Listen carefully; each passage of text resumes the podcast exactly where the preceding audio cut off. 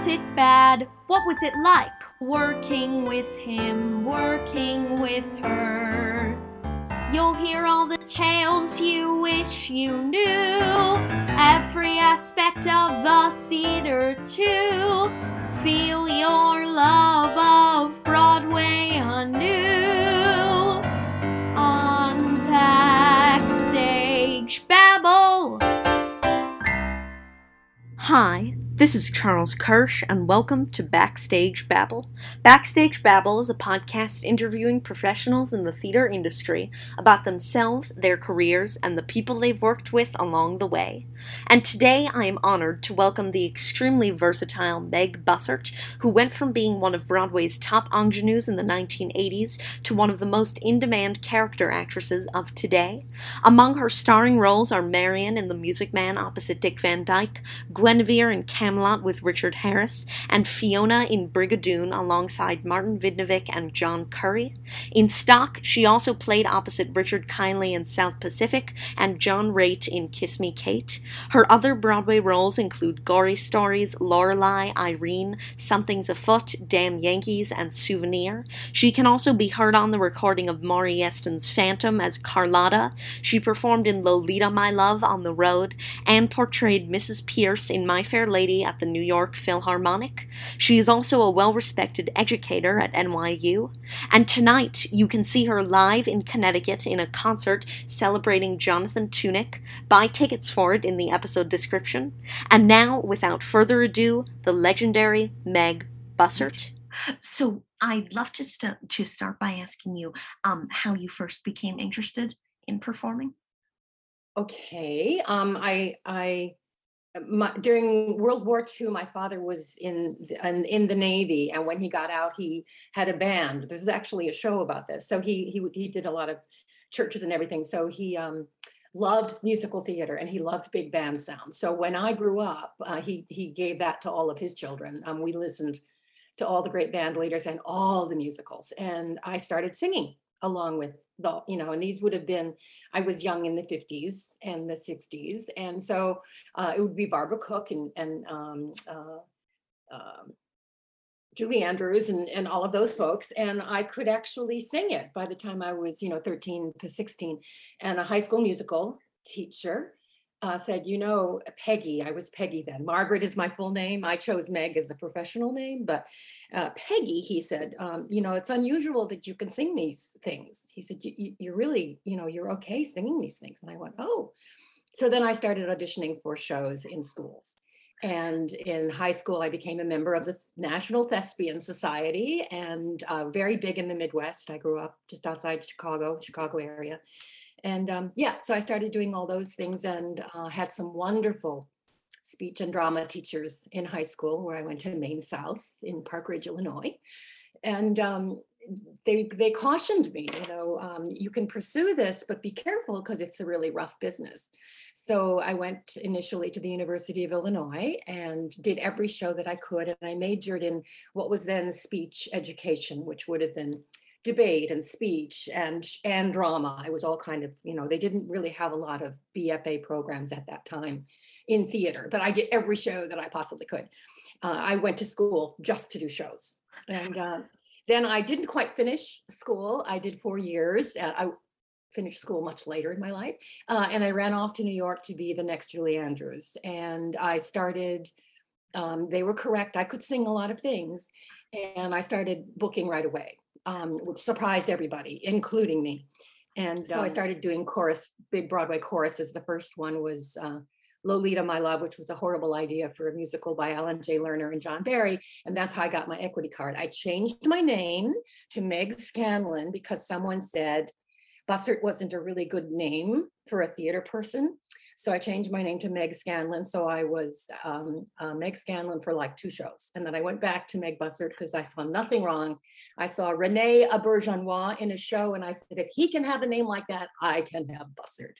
So, um, so if you look at the recordings of Irene, um, I'm listed there as Meg Scanlon, and then I immediately changed. So I started in the chorus, you know, and um, gosh, I could just jump into it. I, I was um, frequently kicked out of the wings because I would always watch the shows. and some of the leading ladies in the shows that I were in got really nervous because I was always there. And the stage managers, this was in Irene when I was um, uh, uh, in the chorus, and Debbie Reynolds was the lead, and she was marvelous. And um, I just loved how she handled comedy. She and Patsy Kelly, it fascinated me because they would leave the script. They would do kind of vaudeville things. And that was my first live experience with how vaudevillian actors play the audience. I was fascinated. And this isn't something that's you can really teach in a classroom. So I would every night watch her scenes. And um, she said something to the stage manager, said, I don't mind if Meg is watching, but every time I look off stage left, there she is. So the stage manager uh, allowed me to like hang behind him his little booth and so i could still watch the show but i was not in you know um, miss reynolds didn't have to see me and and wasn't pulled out of her moment. So that that taught me a lot. But um, i learned uh, i started taking dance lessons right away because i know i needed it. I found a great voice teacher in new york right away uh, and i started acting classes which a lot of us did at the time. And so while i was in these big choruses i um, i was also studying. And I learned, and I learned from uh, you know Lauren Bacall and uh, Debbie Reynolds and Jane Powell, who just recently left us, and uh, I you know learned so much from and Carol Channing. Um, uh, just to watch these ladies was such a remarkable um, training session, and to work with these these directors like Gower Champion, Michael Kidd, and uh, Peter Gennaro, choreographer directors, and it just so I was really fortunate. I was I came into the business kind of at the tail end of that huge uh, transition from uh, vaudeville musical comedy kind of shows into uh, more activist, more socially conscious shows that uh, were starting to get done in the in the 70s and 80s, 90s, and now today. So that's how I started, Charles. Well, I'd love to um, go back a little bit and ask you about some of those roles that you did in college and what some of those were and which ones you enjoyed the most and well back then they would have been doing the you know the classical things. It would have been uh, music man was something that i did with uh, at the university of illinois actually. And uh, um, at that time musicals were considered not good theater. They were considered fun. So you had to do shakespeare you know and you had to do all of these other which was fine. I mean i enjoyed doing that too but i'd rather do the musicals. That was just how i felt. So i, I did those kinds of things there. Oh what a lovely war was uh, also in college that that introduced me to a whole genre of theater i didn't wasn't aware of which was the protest kind of you know take a let's make fun of something to show how how how wrong-headed war can be you know? So so it, it, it and i said whoa what an interesting way of approaching it you know not aggrandizing it or anything but say let's make fun of something to to make a, a, a political or social statement. I went that's cool. Let me see what else did we do? Uh, bye bye birdie was huge you know in high schools um yeah so i mean it would it would have been those oklahoma we all did oklahoma gazillion times and um yeah. When did you when was the moment when you decided to move to new york? Um it was uh i was um at that time at the University of Illinois. I was in my fourth year of college, but I was running out of money. And because I changed majors so often, I was in that speech education. And then I tried to, they started a theater uh, degree and I moved over into that. And then I went back into, uh, I didn't have great um, guidance counselors, maybe. so I spent four years and I just ran out of money. You know, even back then, I want to say tuition was $185 a semester at the University of Illinois, and uh, housing was like three or four hundred dollars a semester, and I didn't have the money for that because I was the oldest of seven kids, and uh, that's what it was. So um, I worked for a year. I left school, and then I saved my money and, and went to New York you know, found a group of young people and we, you know, three of us lived in a studio apartment and we all auditioned. And um, in my 40s, uh, I, I went back to school and I got uh, at, at SUNY Purchase uh, in Purchase, New York, and got my undergrad and then went on to get an MAT in, in teaching and certified as a teacher.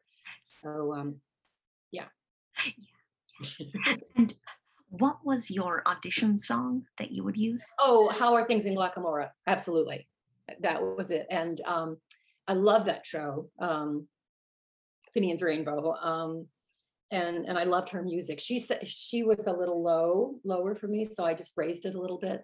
And I grew up in an Irish German household, you know, um, several generations removed, but uh, Irish uh, lilting. Every time my mother got angry, she'd go into a bit of a brogue, you know. So so it, it came to me quite easily. So to to play a character in Finian's Rainbow was just perfect, and um, it worked well for me um, that particular song. And then I moved on to other things. Uh, one thing I was able to do, which was at the time considered unusual, was I did have a, a chest voice. So I could sing some of the Merman things and I could really sing a lot of the uh, Mary Martin stuff. Oh. So in fact, you know, I would do a, a Julie Andrews thing and then go and do Mary Martin and they go, oh, oh, you know, because back in those days you were supposed to be able to do one particular sound. And this was before the mixing of the voice, before a lot of science came into the understanding of how the voice works. And I think smart teachers and smart singers always understood how the voice worked, but now they had the science behind them. And that's when uh, young women started, you know, in the 70s, pretty much started moving into that mix um, uh, that wonderful sound where they bring the head down and, and you can't tell when the shifts of the registers happen. And um, um, people say that, you know, that's how the old opera singers used to sing. They used to sing, they used to sound more like that because there were no microphones 400 years ago and they were able to sing in these big theaters and heard. So it's that kind of mixy thing that kind of pings out and uh, it can go over a big orchestra. So. So, how did you sort of find your niche in terms of the kind of roles that you would be playing? I went back and forth. That was the thing. So I started in initially being known as kind of a, a belter singer, uh, and then all of a sudden I was cast um, in as Fiona in Brigadoon, and everyone said, "Oh, you're doing Meg Brockie," and I said, "No, I'm being, doing Fiona," and they went, "Oh." you know and then after that experience and getting a lot of press and all of that for that particular role then they didn't believe that i could do the the belty things so you know i started auditioning for kiss me kate's and and i could i could easily do i hate men in a nice belt and then go so in love in a nice legit and they went oh. You know so it was eh, they one thing about i guess the arts in general no matter what art you're doing people want to pigeonhole you. They want to say this artist does that particular thing and that's what they do and they don't do anything else. And then you look at the the breadth of that particular artist's work and you go whoa.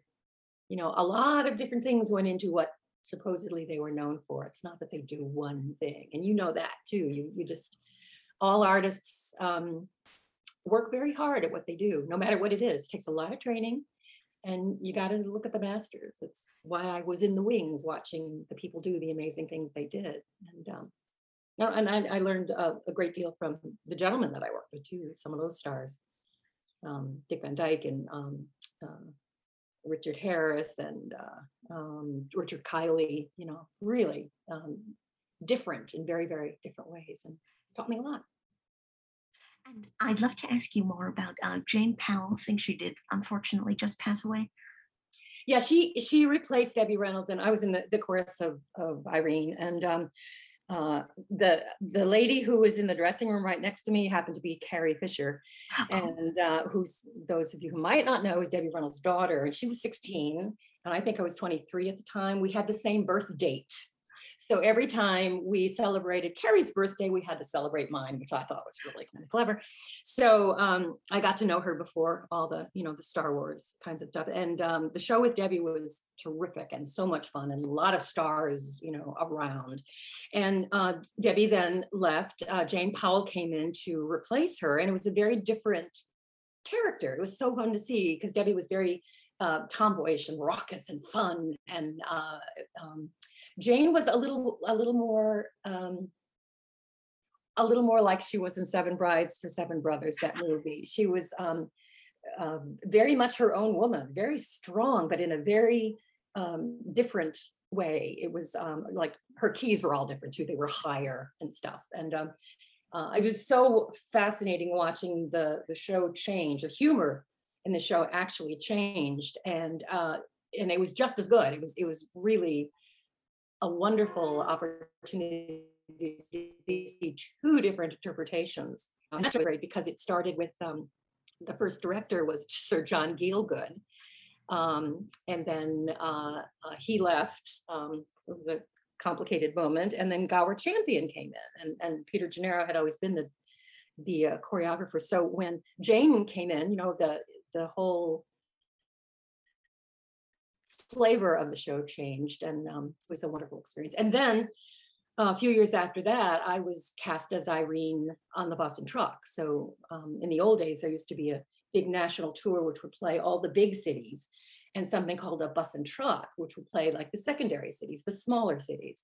And it was called a bus and truck because the cast um, and the musicians and the crew traveled on buses and the scenery traveled on trucks. So it was called a bus and truck. And we would play split weeks. Like for Irene, we were out for 36 weeks and we played 74 cities. So split weeks was meant three days in one town, drive across the state, and three days in the next town. And uh, and you you traveled on the bus.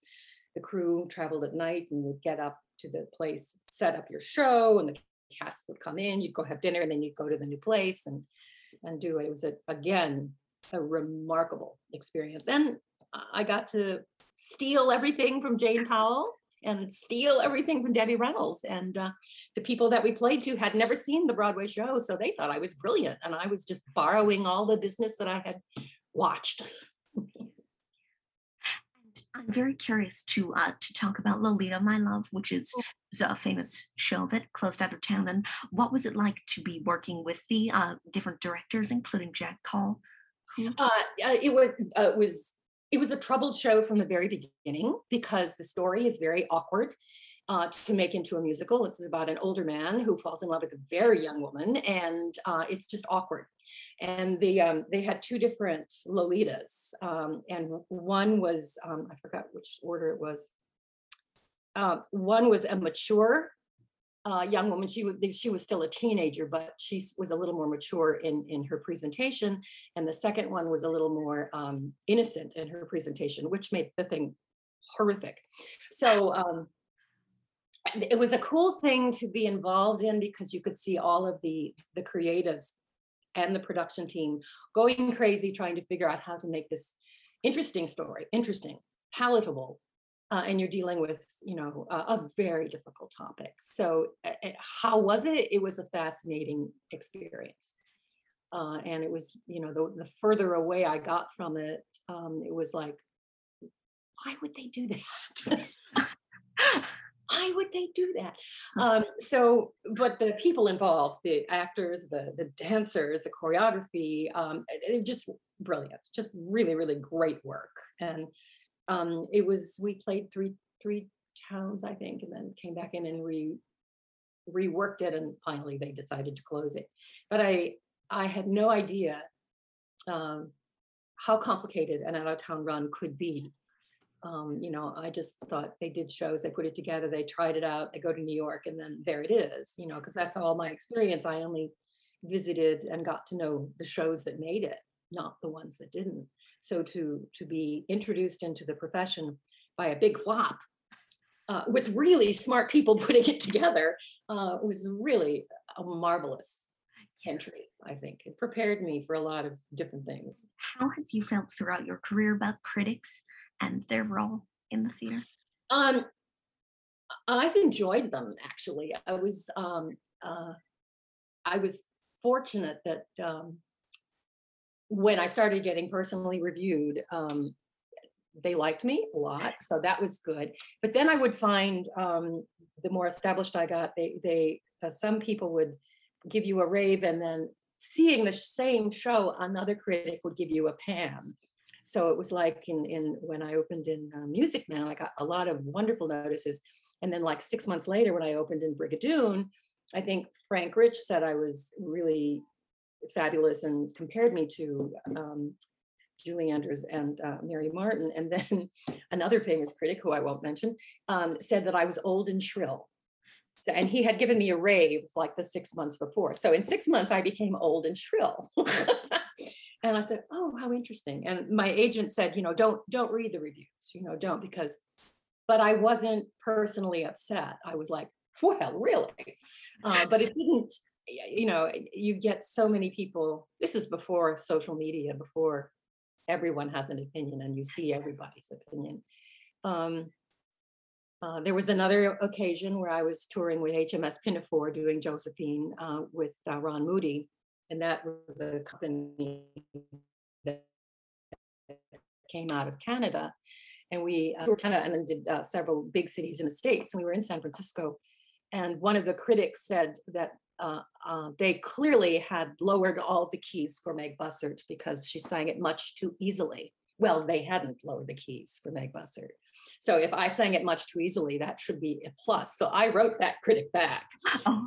And, um, you know, again, my agent said, just let it go. I said, uh-uh, no, no, no.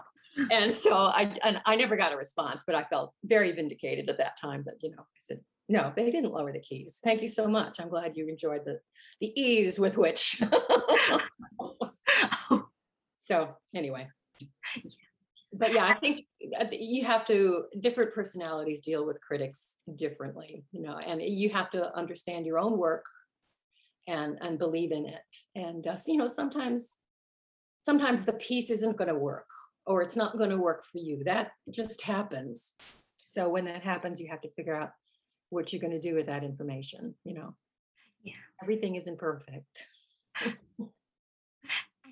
And as you were becoming at this point one of the uh, biggest and most in-demand stars on Broadway with The Music Man and Camelot and Brigadoon and all that, I'd be curious, um, was there ever a role that you turned down Broadway? a couple of little little things. Uh, there was a, a um, there were a, a replacement in Barnum uh, kept coming up uh, for for Chairy, and um, I don't know. I just got involved in, in other things. I wish I had done that. I did do Barnum uh, in, in, in later, but I wish I had done it. You know, on Broadway at the time. Um, but I got kind of locked into um, the casting people kind of pigeonholed me in she does the revivals of the old shows. So uh, it was complicated to to get some of the newer pieces. And i was able to do them more regionally than i was you know uh, in the bigger productions. And then after after you know uh, approaching 40 years old uh, they start to retire you. And and so because i was locked into that young young leading lady ingenue kind of old show uh, and uh, I, I, had a hard time kind of moving into the next age category. Um, so that's when I left the business for a while. I'm also raising two kids during this. Um, I left the business, went back to school, got my undergrad degree, got my graduate degree, certified as a, as a high school teacher, and uh, taught for two years. And then I was um, uh, applied, there was a, an opening at NYU for a teacher of acting to singers and I, I, saw it in the New York Times and I went, oh, this is interesting. And I had like two people in the business call me and they said, did you see the Times? Did you see the ads in the Times today?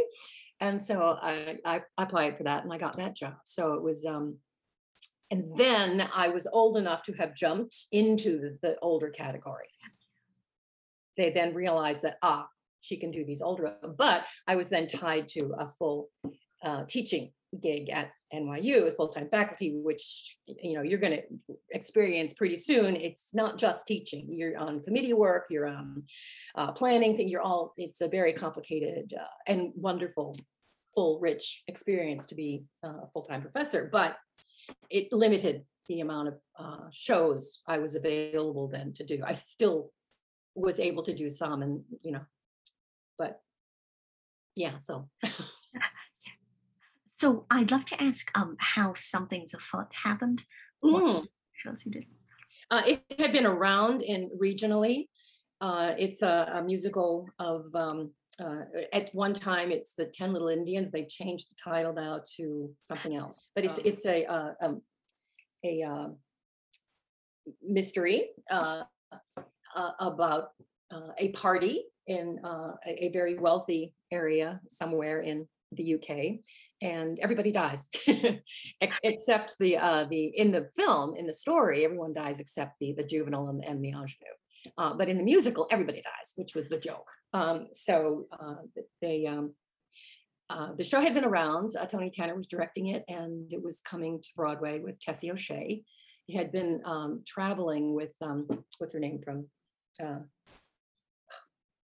she did uh, Carol. um, Pat Carroll. Yes, Pat Carroll was was didn't do the Broadway, but she had been doing it uh, around the country So Tessie O'Shea was a British actress who came in, who's very good at that music hall kind of um, acting, which is what what the show is about. It was music hall is very uh, very similar to American vaudeville, just a little bit different. It has that English flavor to it. And um, so she came in and they cast it, and uh, Tony I, uh, knew me, and and so I was hired to understudy the two um, ingenues. There was a, a Cockney maid, and then there was the ingenue and they were very stereotypic roles, which was fun. The whole point was that everything was kind of over the top, and you know, if you were the uh, the maid, then you were the quintessential, you know, maid. If you were the, the leading lady, you were the quintessential leading lady, and um, it was great, great fun to to do that show.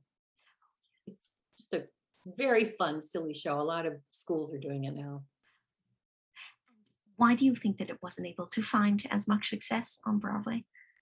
I don't know. I don't know. I think it was, you know, some of these things have to do with the timing when they're opening, what's going on on Broadway at the time. Uh, you know, the, uh, several of, um, you know, Mr. Sondheim's work uh, found a, a wider audience later than their original productions.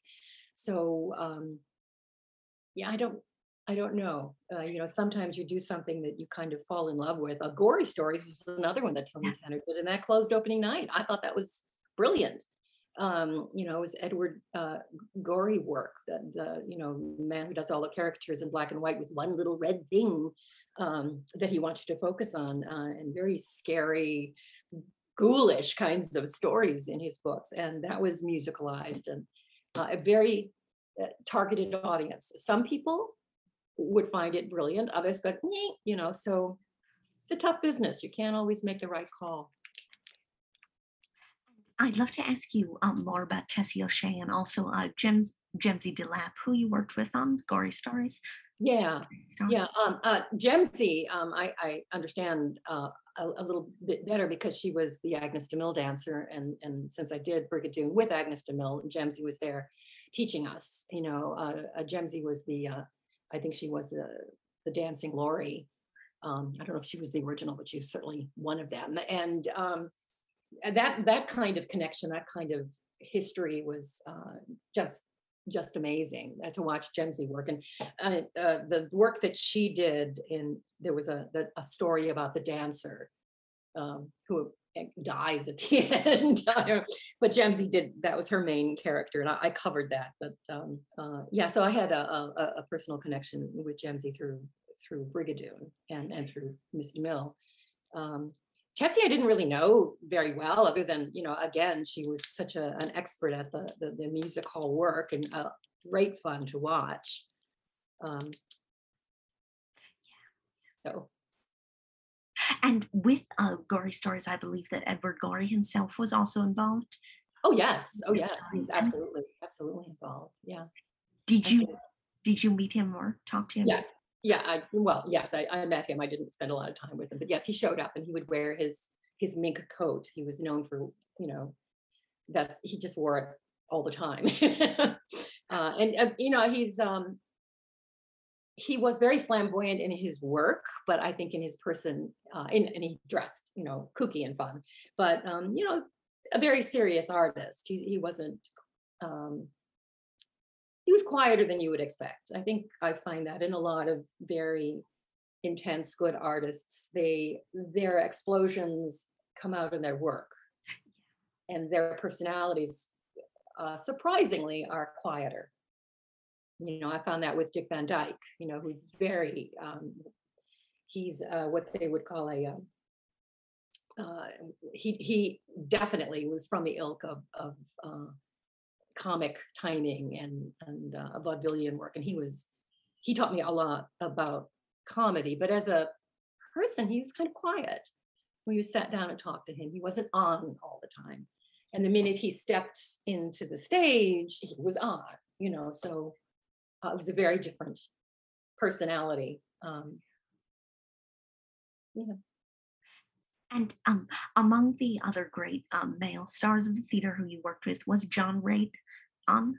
Um, yes, um, that was a summer gig of Kiss Me Kate, and I was doing um, uh, Lois Bianca in that. And uh, he was the, the thing about John is he he was such a nice man that parts of Petruchio, but the audiences totally loved him. And then he would come out at the very end and he would sing, Hey there, you with the stars. And, you know, and everybody would, the audience would scream and yell and holler. It was definitely a summer stock kind of thing. And um, just, he was a very, very nice man. And again, you know, major, major star. So it didn't matter what he did, he just was there. and people loved him. So.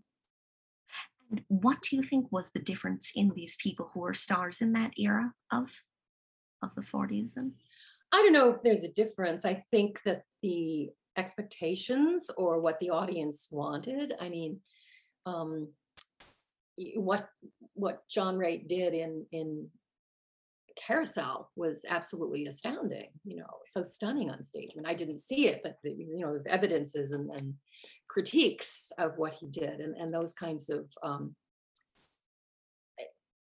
things are different today. Look at Hamilton. I mean, it's just it's a it's a different need. You know, John Raitt maybe wouldn't have made it at this time quite the way he did. So the you know the the material that performers are working on um, has an awful lot to do with the expressions and what's expected. And I think Hamilton is brilliant. I think um, uh, Come From Away is brilliant. I mean, all of these marvelous things that are happening now wouldn't have worked maybe 40 years ago, 50 years ago. It was a different, also coming out of um, World War II, you know, there was a lot of changing in, in the uh, in the whole country at the time.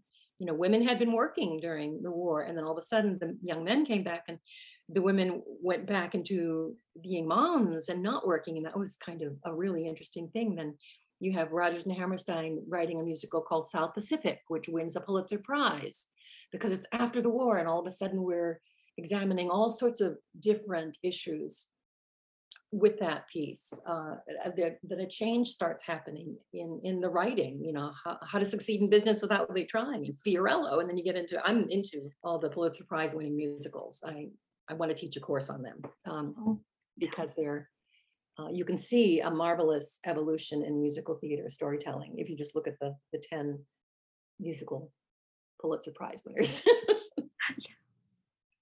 and I'd love to ask you about um a show you did on tour, which was Applause with uh, Lauren Bacall and Virginia Sandefurs, Eve and Leroy Williamson, all these great people. yeah, that was um, uh, again, it was very early on, and uh, she was amazing to watch. Uh, we toured all the big cities, and when we got to Los Angeles, uh, there was a big party. She would give a party every town we hit. It was terrific. Uh, and I met so many stars, Hollywood stars. I mean, they all showed up to see Betty Bacall, and uh, it was uh, really a marvelous, marvelous experience. And yeah, just fun. I was very fortunate to have done those big shows and worked with those people. Uh, it was the best training, you know, that uh, anyone could really have, and to be able to have the opportunity to share it with young people coming up. Um, you know, the the techniques that an actor uses are not all that different. The material might be different, but how you walk into a character, how you create the character, it hasn't changed all that much over the years. You know, um, you can see a lot of uh, a lot of connection between Hamilton and Gilbert and Sullivan. You know, I mean, the the, the whole rap kind of you could say that uh, you know Gilbert and Sullivan kind of created the rap song, uh, you know, the hip hop song because um, because they did. so um, I don't know. There's a lot of marvelous connections Yeah. The line of history and evolvement of musical storytelling. And so I'd love to ask um how the Music Man happened, your first uh big Broadway starring role. Yeah, that was an audition of you know probably five or six auditions, um, and uh, at the at the end of it, uh, Michael Kidd was directing. Um, in- instead of a big dance call, uh, he Michael Kidd danced with each one of the the finalist ladies. So I mean, I was like, oh my god, I'm dancing with Michael Kidd. So he just wanted to see you know how we followed in in the you know, and he uh, he was pretty astute, you know. So um, I think one of the things that helped me was that I did a lot of uh, watching the Mary, uh, watching the Van Dyke show and uh, loving the relationship between he and Mary Tyler Moore. And so I had, as my character image for Marion, I had Mary Tyler Moore swimming around in my head. And uh, her, she had a very uh, de- definite style of speaking and a definite style of arguing with him as his wife on the, on the Dick Van Dyke show. So I, I kind of mimicked some of that in the scenes, you know, where she's kind of yelling at him. Uh, Marion is, you know, and uh, and they apparently it worked. So, so I, I got hired. But there there was a scene in The Music Man where Charlie Cowell, who is uh, a um, a salesman who is angry at Harold Hill because Harold Hill gets to the towns before Charlie Cowell, and he usually um, gets all the work. You know, so so by the time Charlie makes it to the town, Harold has been there, and uh, you know, so he's really upset. So he wants to expose um, Harold for the charlatan that he is indeed. So he ends up um, coming to River City. He's going to find the mayor because he wants to tell the mayor he's got proof that Harold Hill is a charlatan. And Marion runs into him uh, and she hears from Charlie Cowell he's got a girl in every town and you know he's a liar and he's a cheat and she's she at this point in the play she's kind of falling for him you know she's tried to not like him because she does know he's not truthful uh, and she suspects that everything he's uh, selling is, is just a hill of beans. And um, so she ends up grabbing charlie cowell and kissing him to make him late for his train which is a huge thing for this young woman to do back in not aught what is it 1919 whatever it's supposed to take place. So um then charlie cowell leaves to run for his train so he never gets to see the the, the mayor. And then Harold Hill walks in and finds Marion, and Marion's all upset. And she says, "You know, is it true that you, you know, you've had a girlfriend?" And you know, she keeps stopping herself, and she's really upset by the information she's received, and tries to get information from him. And as the scene evolves, she ends up doing all the talking, and he just kind of nod, nods his head. And by the end of the scene, she has convinced herself, without any help from him, that he's okay, that he's fine. And uh, I had trouble with that scene. I said, you know, this is um, it, I knew it was comic, you know, I knew it had a timing thing to it. And I kind of, you know, so I asked him about it because he's just so funny. He said, you know what? He said, "I- Harold, uh, I'm going to kind of look at you because I think you're cute anyway. I'm going to look at you and you're going to do that female thing of just chattering all the time over me. Uh, and I'm just going to start nodding my head, half listening, half not listening. And uh, and he said, it, let's try that. So um, you know, we we did it a little bit um, off stage, and then when, we got to the scene, the first night I tried it, the audience thought it was hilarious. And you know, and all he did, he and- there was his reaction that was funny. I was going, oh, but you know, and and I just kind of I talked myself out of him being a crook. I did, and all he did was, uh huh, yeah, okay. He just kind of was flummoxed and the whole time. And that was the comedy, and that was uh, the pacing and the stuff. And then, of course, he walks off stage, and then I looked out to the audience, going, "Oh, isn't that wonderful?" And all of a sudden, my whole face changed, going, "Oh my God, what did I just do? I made a date with him." you know, so it was a huge uh, moment for the character of Marion, and it really set up her understanding of him. Yeah, he was a charlatan, but he he can change, and he is changing, and that's what she sees, and that's what throws him. So when they do get on that, you know, they finally meet, and till there was you, he's like so overwhelmed by the acceptance he feels from her, which he's he doesn't necessarily like himself. You know all that comes up and it all hinged on that one scene. And again it was the most remarkable um, learning moment as a musical actress to, to be able to to work with someone who is that uh, aware of how energy and timing and and um, intonation uh, works in comedy. I didn't have the years that he did and uh, so that was an astounding thing for me. So that's one of my most favorite experiences. Oh yeah. yeah And what has it been like for you in general to find romantic chemistry on stage? And has it ever been particularly hard with? No, because I've been very fortunate working with other professionals. And, uh, and it's, you know, the idea that you always fall in love is kind of silly. uh, it's work you know it's work and um, you know it, it- there are boundaries which you that's part of the work and um, that's what rehearsal is about is, is understanding like I, worked i did a music man with john davidson and um, it was actually in in fort bragg. We were brought down to do the music man with the army. The army had a a, um, a um, community theater there. So all of river city was the army guys families and girls and the uh, you know the um, uh, the engineers, the army engineers built the sets, which were a hoot because the Paroo house was a real house. It was, really something. So anyway, um, uh, I met him the, the day we checked in for rehearsal, you know, and then we were doing things out of, um, you know, scenes, you know, when you rehearse a show, you don't usually start at the beginning and go to the end. Lots of times it's, you know, cut and paste. And so we went into one of the later scenes where they were much closer. Um, and so it was like 45 minutes, you know, we joked at 45 minutes now. He says, I've got my arm around you. You know, I just met you 45 minutes ago. And that, you know, that was the joke. And that was part of what we understood to be okay, you know, and again, directors are uh, professional people and they're very, uh, directors and choreographers are very aware of um, how to um, how to bring about uh, the the rehearsal of the intimate moments on stage and you know even in a musical you're going to have a nice hug and a big kiss and a, and a whatever and all and that's not um it's something that needs to be uh, gently handled and in my experience it always was and um, uh, yeah you know.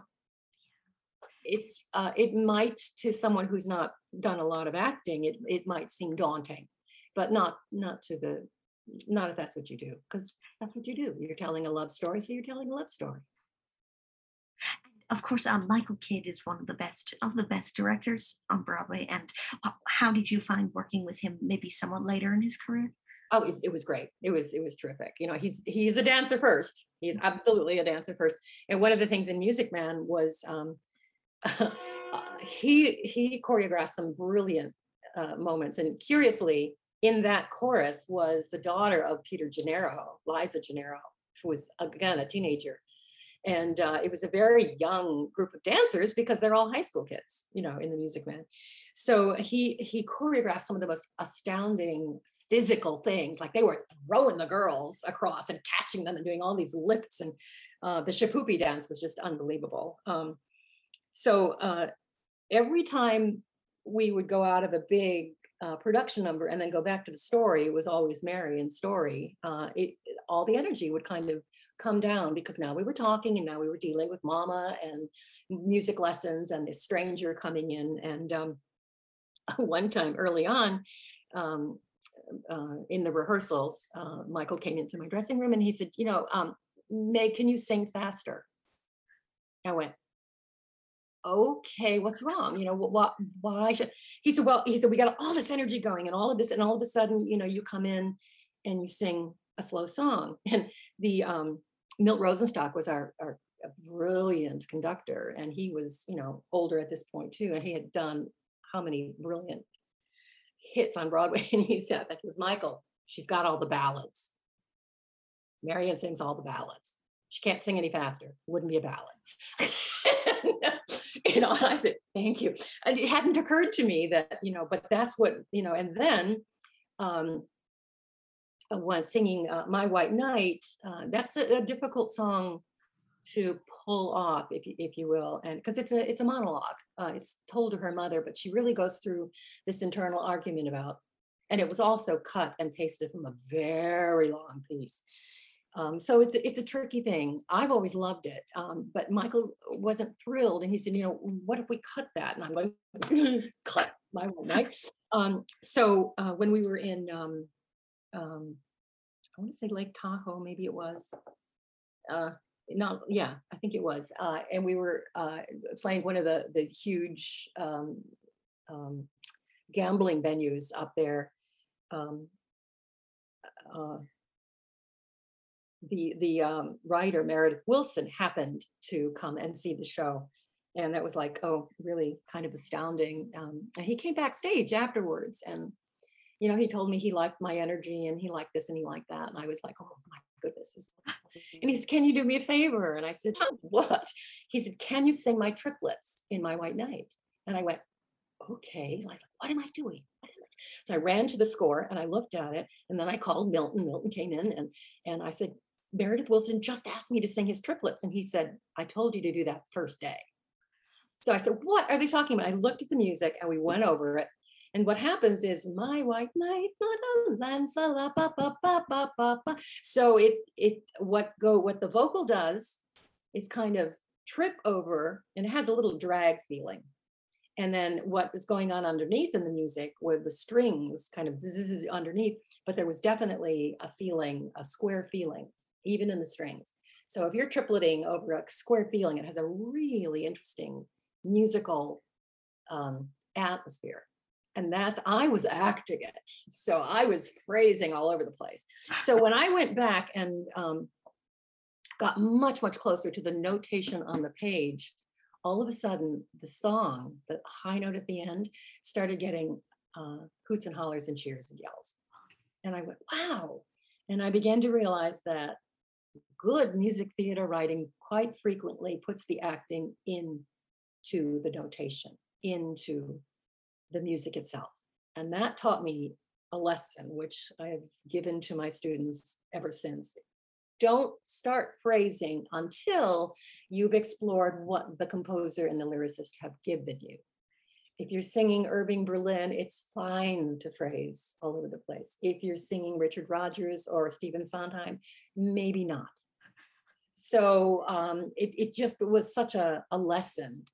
Um, and I don't know, you know, if I would have, how I would have gotten that lesson. Because I was always walked into my characters as an actor, always walked in to, um, you know, I looked at the score and if I had the notes, eh, okay, I can sing it. Uh, I was so much more concerned with how I was going to tell the story. And uh, all of a sudden I went, hey, see what they gave you first.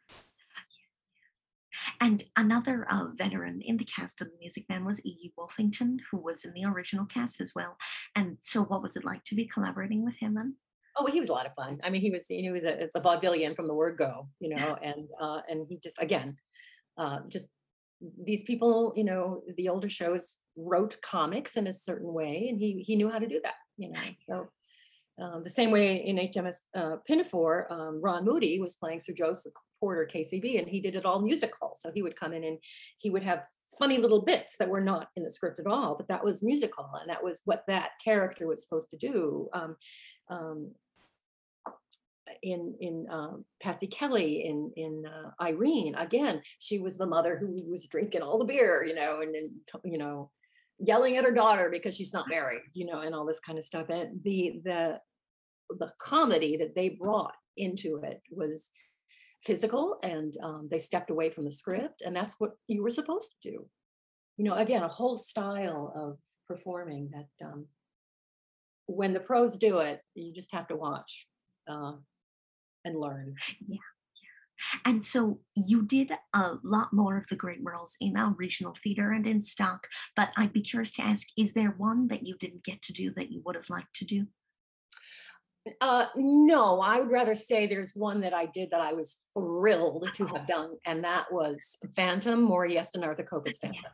I got to play the bad guy finally, and it was the most fun of anything I've ever done. Uh, the the most uh, one of the I said Music Man, Camelot, those those roles, Fiona, they were each one of them held something very very special. But to be able to be the bad guy and to be uh, a soprano who sings a little badly and who gets to poison the soprano on stage. So uh, Carlotta, La Carlotta is what she's referred to in the Maury Yeston document, is different from um, the Phantom of the Opera, um, Carlotta. Uh, in um, in the the Maury Yeston work, uh, she gets to sing badly, off key, if you want to. You know, you can do all sorts of stuff. But then she's got this marvelous aria called "This Place Is Mine," where she's just awful. You know, she's running uh, this opera company into the ground because she's not a businesswoman and she's no longer the star. And then in walks, you know, the phantom's living in her basement. And, um, you know, in walks this adorable, beautiful, gorgeous singer who she hates immediately. And the audience loves this, this, um, you know, older woman who just can't get past the fact that she's a mess. and she gets to um, to kill, she gets to, to poison her um, her nemesis, her the, young woman who's going to come up and take her place. And the Phantom then kills Carlotta on stage. So that's another huge thing. So um, I did it at Westchester Broadway Theater, and um, they had Christmas tree lights in my wig. The wig was huge, and they, when the um, Phantom uh, he electrocutes her because electricity would have been very new at the theaters at the time that um, the Phantom takes place. So the Christmas tree lights were rigged to go on and off and on and off and while I'm getting electrocuted. And uh, then there were flash pots that went off. It was really kind of fun. So early on in the run, we we did this for a long time, six eight months. Um, I the lights came down and I walked off the, the little circular staircase that I was electrocuted on and walked into the hallway. But under my gown, I guess I had captured a lot of the, the smoke from the flash pot. And all the um, the uh, smoke alarms went off in the entire building. This was a huge dinner theater, so they had to uh, you know, everyone had to get up and leave the, the dinner theater. All the actors had to go out. Every, we were all in the parking lot. The um, fire marshal had to come. And, you know, it took like an hour and a half to get everything cleared. And then we went back and um, they, they realized that they had to turn the smoke alarms backstage off for that scene. so that was, um, that was a lot of fun. but the role itself was just ideal. Um, I'm, I'm a big fan of Maury Yeston's work. Oh, yeah. And I believe that that was where you worked with Jonathan Tunick, who. Um, Yes, well, we did the recording, yeah, uh, of, um, um, they, they couldn't bring that Phantom into the city because Andrew Lloyd Webber's Phantom was still running and they, it was, uh, you know, some sort of, um, business thing. It was just, they were not allowed to have the two.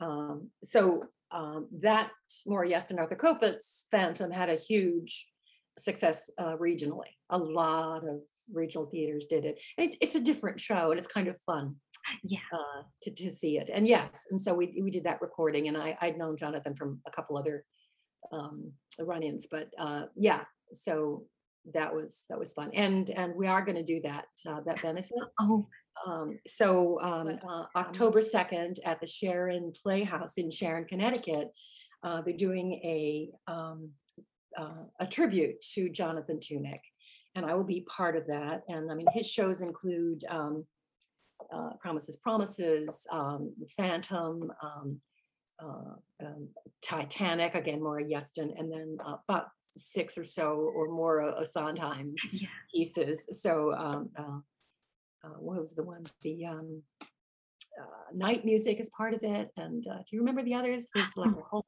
Follies he worked on. Follies, right, right, right.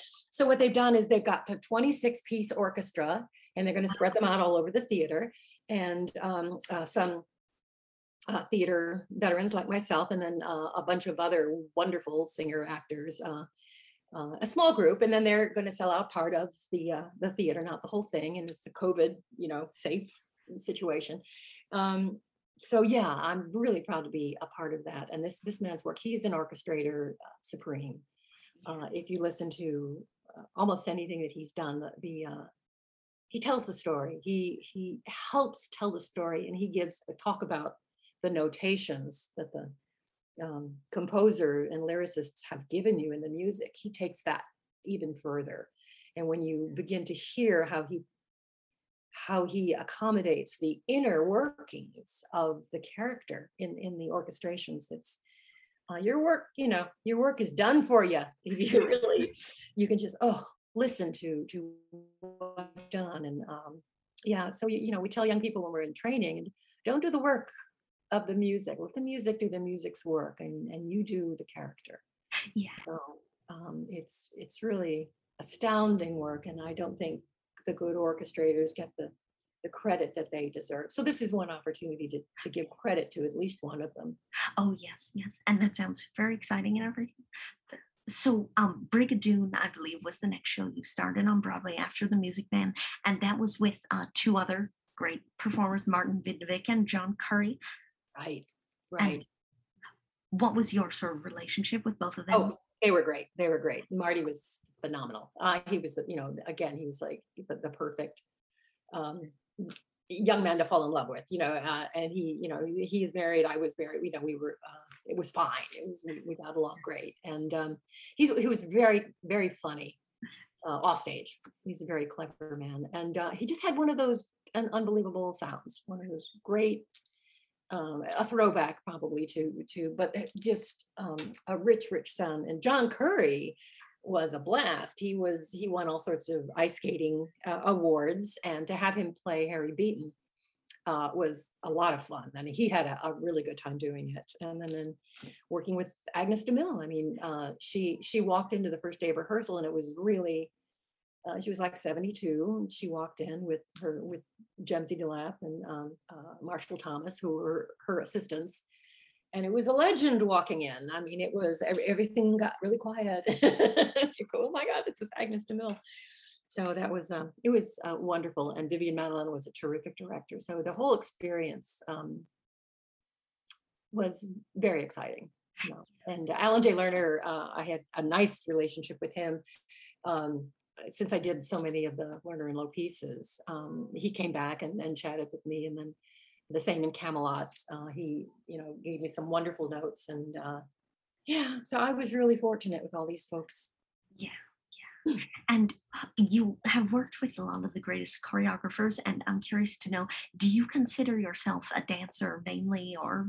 No, not at all. Uh, I I'm I was considered a singer who moved really well, and uh, no, you know, I wouldn't uh, ever really take on a dance role. A, a lot of dancing in Irene because Debbie was very good at dancing. Um, and uh, that was of the triple threat. Uh, I consider myself an actor first, a singer second, and a mover, a great mover. And uh, I, I danced well enough that most of the when I was in the leading positions, most of the choreographers could work with me, you know, and like uh, the, one of the fun things that Michael Kidd did in the Marian the Librarian number uh, in the library. Oh my gosh, he had uh, Dick and I do all sorts of very silly things. Like Dick would chase me, and I would run up over the the benches and the tables in the library, and then the kids, the chorus of dancers, would then do exactly what we did, but as dancers.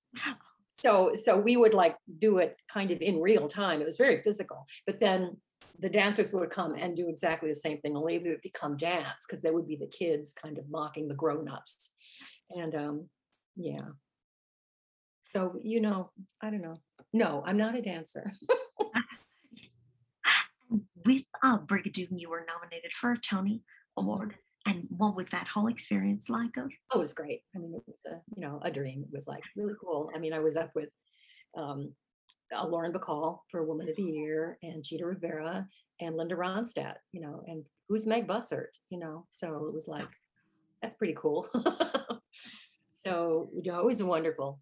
It was a wonderful honor. And then I got the Theater World Award for Music Man, which was, you know, in the same year. And then um, those awards for cable TV for Camelot, they were they were called ACE Awards at the time. Now they're called Cable Ace they don't exist anymore, but they were around for a while. Um, cable wanted to uh, recognize um, plays and musicals that were being captured on camera and then transferred to you know PBS stations and, and home box office at first for us.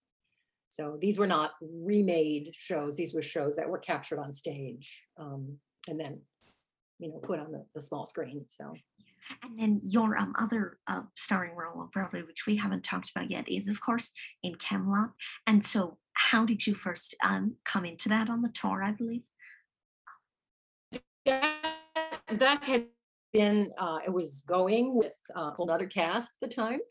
Um, and we uh, Richard Harris was stated, you know, was declared uh, the next um, the, the tour was going to continue, and Richard Harris was coming in to play Arthur, and they wanted, you know, a new um, uh, a new Guinevere to come in with him. So it was a series of auditions, and I actually was. Let me see. Um, I was in California when I first auditioned because I think I must have been with Music Man, and um, you know the director was out there, Frank. Um, oh dear, what's his name? Anyway, um, I'll have to look that up. Uh, I was able to audition. Um, oh uh, Frank Dunlop. Frank Dunlop. Yes, it is. Yes, it is. So Frank was out there uh, looking, and there were, you know, several ladies that were. Uh, there was. Um, so it just it came up several times, and then I was offered the part, and uh, they were in California. Um, Richard Harris was went into the show, and so I was going to come in, and and Richard Harris was very nervous at the time because he had not been on stage in 20 years. He'd been doing films. He started as a stage actor and then went to do amazing work on films but he hadn't been on stage uh, in a while and he was nervous about it. And he had done arthur in the film of camelot and the arthur uh, in the stage play is a slightly different it's a different lens. It's a different take so um, you know he had worked really hard on his young arthur uh, and now this was an older the way they reframed the show was arthur is more mature at the very beginning scene they kind of gave it up you know they they bookended it uh, and uh, and then they go back where he becomes younger and meets Guinevere. Um, so he was he was quite nervous, uh, but uh, you know we uh, we had a great tour, and then we uh, part of his contract was that we, would go back to New York and and have you know I think it was three months run or something at the Winter Garden, and um, you know he could be he you know he could he has his own way about him. And uh you know it was that i wasn't as close with him as i was with you know some of the other leading men that i worked with. And um you know it, it could it but it was a very different experience when we filmed it for home box office because then he was very comfortable uh in in in that milieu and and uh, so that was a actually a very different experience than doing it eight times a week with him. Um, we've mentioned uh, Julie Andrews a few times during this interview, and then, of course, here you are playing a Julie Andrews role on Broadway. And so, did you take inspiration from her and her? Absolutely. Uh, Julie Andrews and Barbara Cook, the two. I got to know Barbara pretty well. Oh. Um, they, yes, you know, I grew up singing their songs and uh, wanting to be everything they did. And um, yes, you know, no one can. In fact, I was often accused of, you know, don't sound like her. Oh, And um, it was because I think I stole. I I'm, I was always stealing from people that I admired. Um, you know their intonations and their takes and so a couple of you know music directors had to okay get the recording out of your head meg you know make it your own and uh, sometimes that was pretty hard to do and what was some of the advice that Alan J. Lerner gave you about? um, he liked the way i handled words which was a, a really cool thing because um, uh, some I've been accused of overpronouncing when I sing sometimes, and other people love it. So um, it, it just I love words.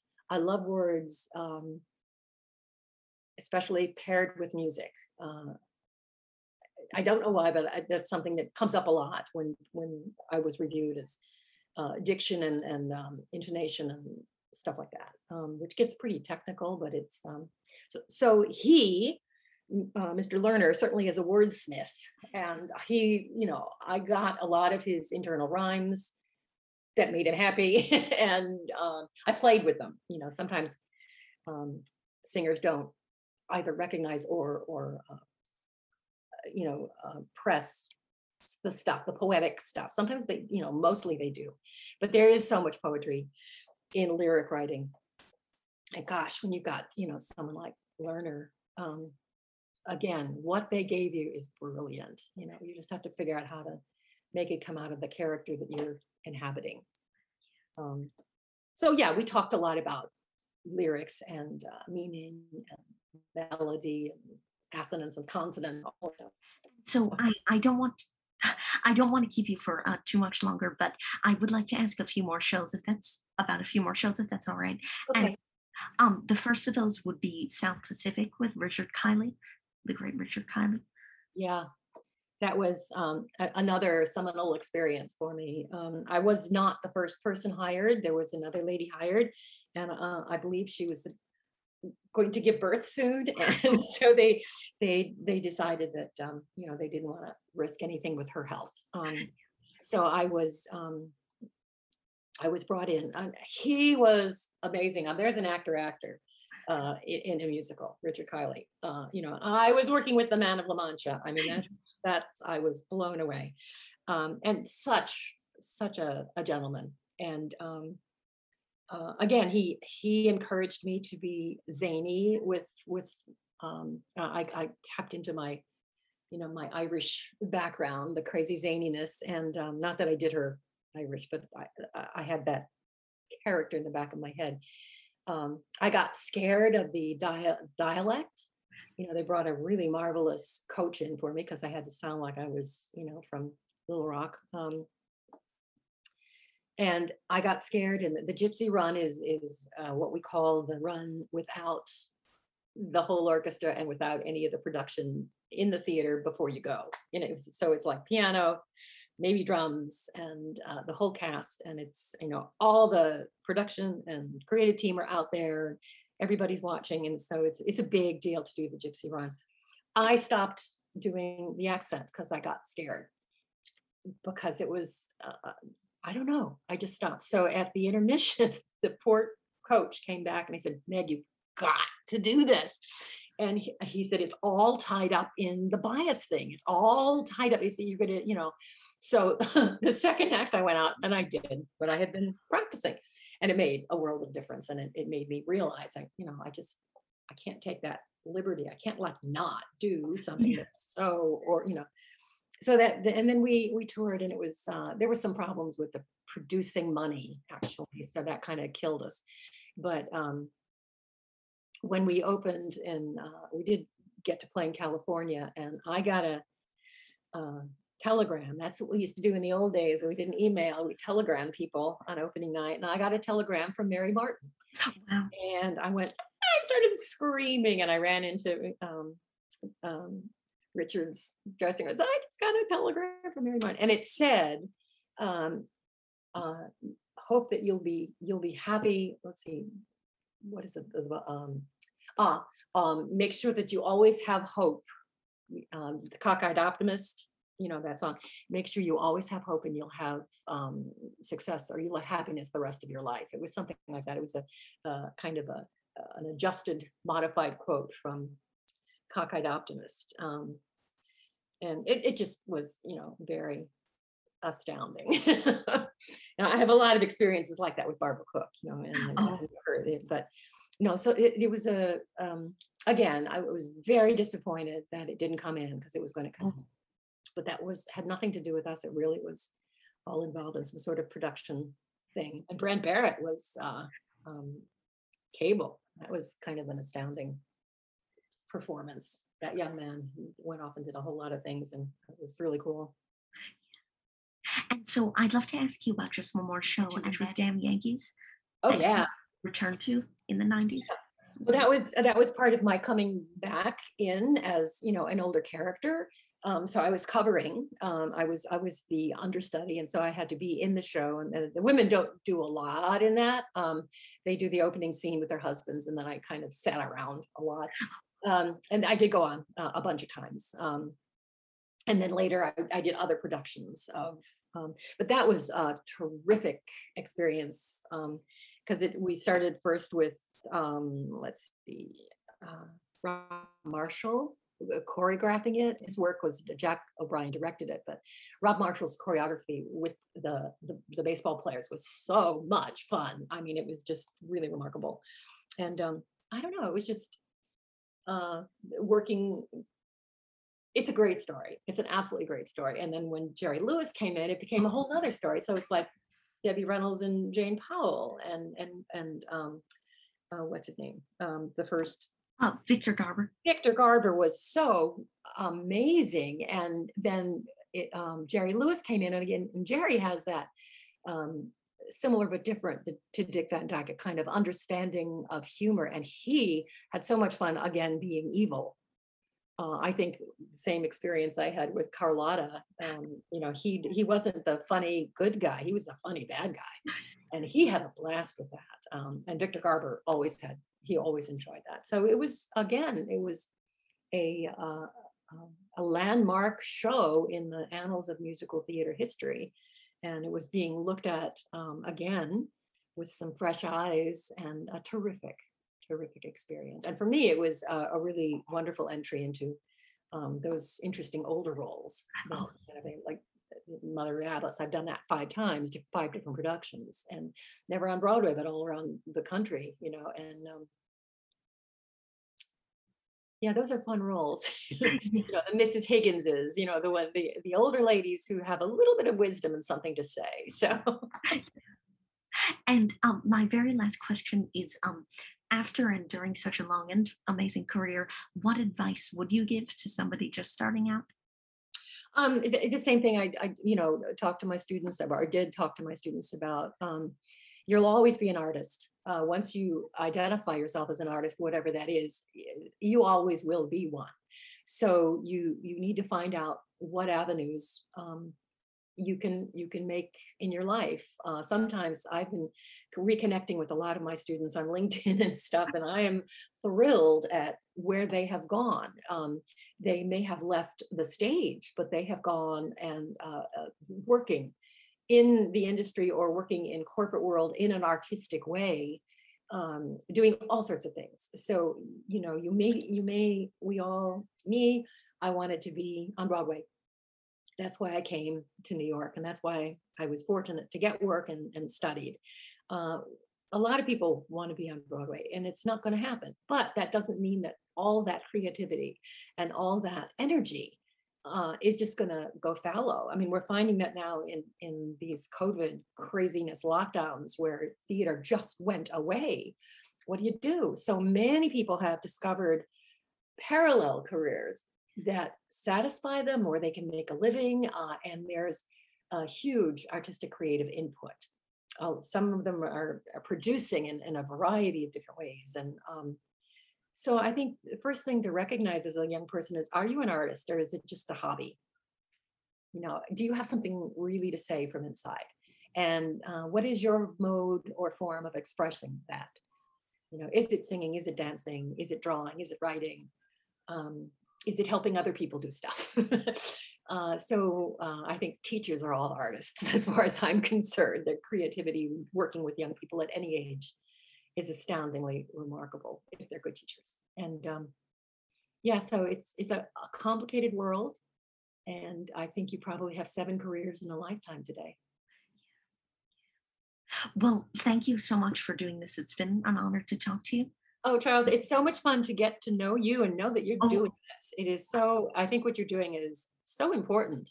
Oh, I uh, appreciate you're that. kind of cataloging uh, a lot of us and uh, but it's really encouraging to see um, uh, a person such as you with this much enthusiasm and passion for theater so i thank you Thank you. Thank you.